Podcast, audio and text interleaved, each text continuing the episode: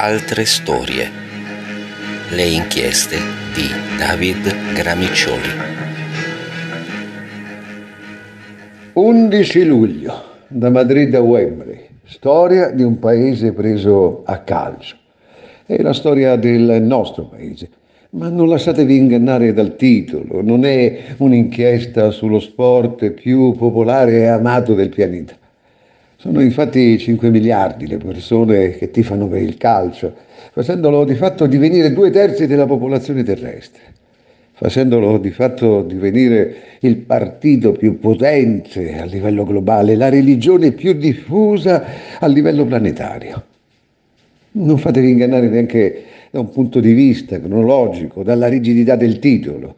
In realtà questa inchiesta inizia quattro anni prima, nel 1978 perché proprio ai mondiali precedenti, a quelli spagnoli, quelli di Argentina, che Enzo Berzot gettò le basi riformandola e rinnovandola successivamente per creare quella nazionale, per fondare quella nazionale che quattro anni dopo avrebbe trionfato al Mondial del 1982. I mondiali d'Argentina del 1978, quella, quella competizione ricordata come il mondiale dei generali.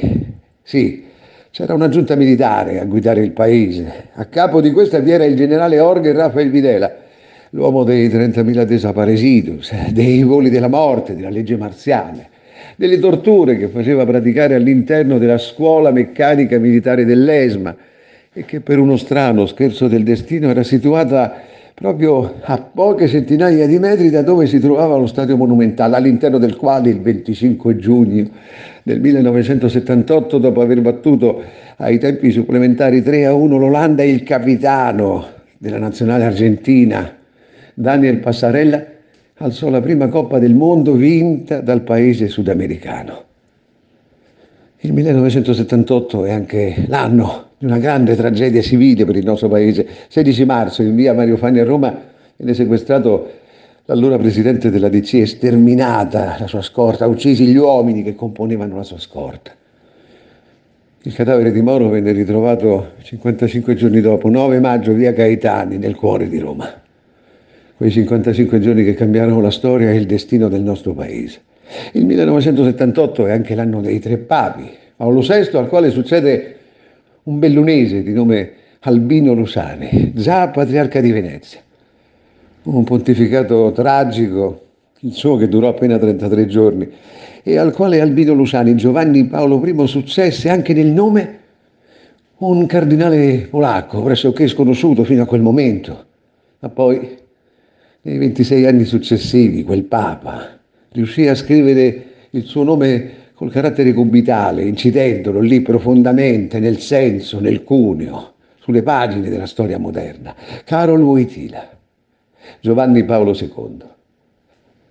E così passando attraverso il 1980, l'anno delle tre grandi tragedie, quella del 27 giugno, il disastro aereo di Ustica, 2 agosto, la strage alla stazione ferroviaria di Bologna, 82 morti, più di 200 feriti, numeri che l'attestano, la classificano quella strage come la più grande della nostra storia repubblicana.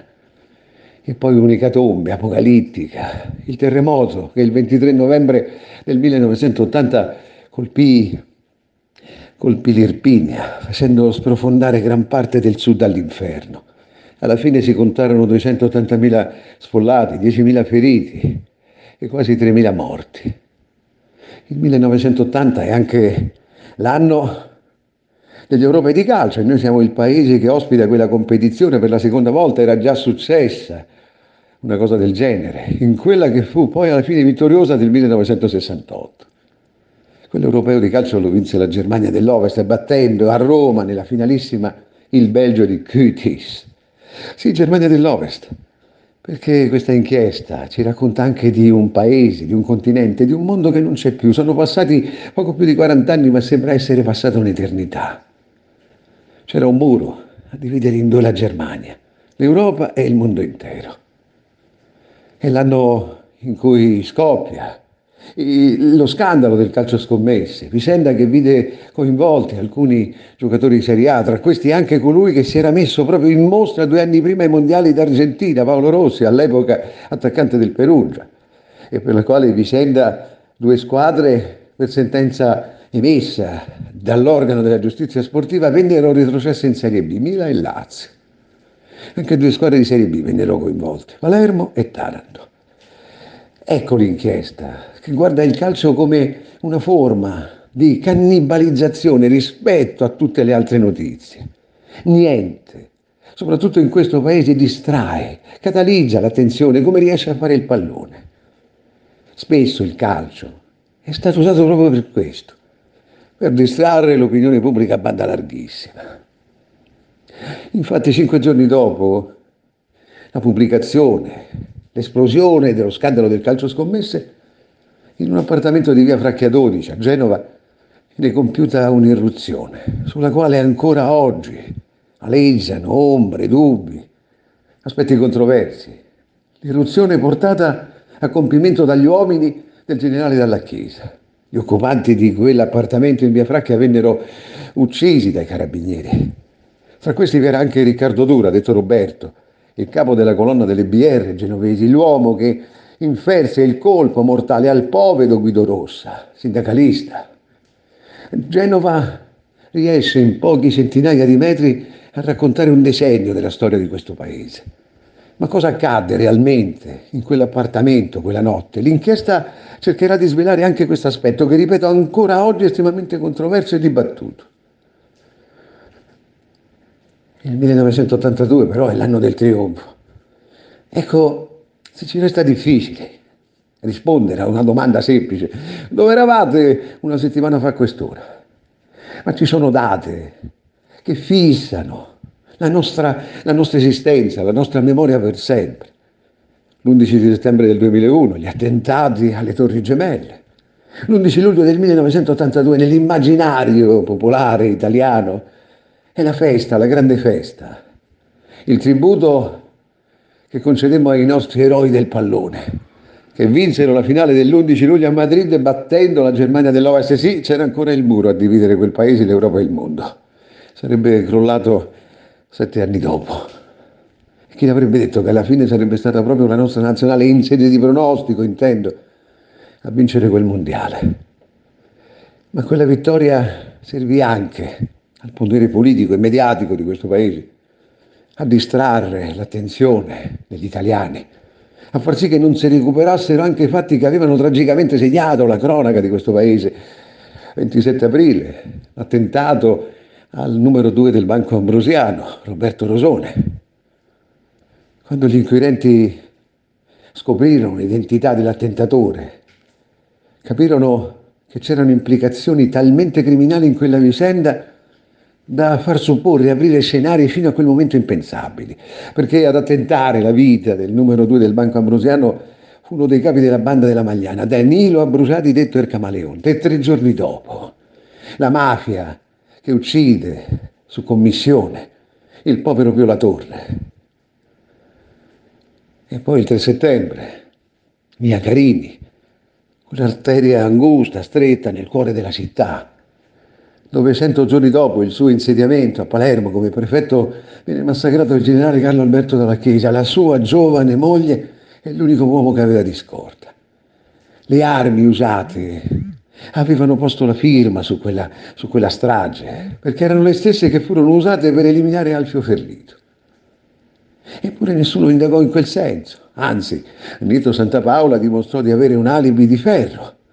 Era con un tenente colonnello dei carabinieri in vacanza quella sera, pensate. Il 1982 è anche l'anno dell'arresto di Buscetta. Dell'arresto di Diciogelli, sì, perché nel marzo del 1981 la Guardia di Finanza a Castelfibocchi aveva scoperto la lista degli affiliati alla loggia P2 alla propaganda, anche se quella lista mancava di tanti nomi, non era completa. Ecco, questa inchiesta si ricorda anche, a proposito di Moro, e che fine hanno fatto i documenti che portava con sé il presidente della democrazia cristiana quel giorno che venne sequestrato in via Fani? Che fine ha fatto l'elenco dei nomi mancanti degli affiliati alla loggia P2? E oggi potremmo anche dire che fine ha fatto l'agenda rossa di Paolo Borsellino? Sono passati più di 40 anni, eppure Il 1982 è il vulnus, l'origine, la genesi di quei cicli decennali che segnano la storia del nostro paese e che forse sono purtroppo riusciti anche a cancellare l'identità, la memoria di un intero paese. Noi attraverso la nostra inchiesta, con molta umiltà, per l'amor del cielo, noi vogliamo produrci in questo tentativo, recuperare, almeno dal punto di vista della cronaca e della storia, quella memoria. È per questo che vi aspettiamo già da venerdì 16 di settembre ad Asti, per l'inchiesta 11 luglio. Da Madrid a Wembley, storia di un paese preso a calcio. Avete ascoltato altre storie, le inchieste di David Gramiccioli.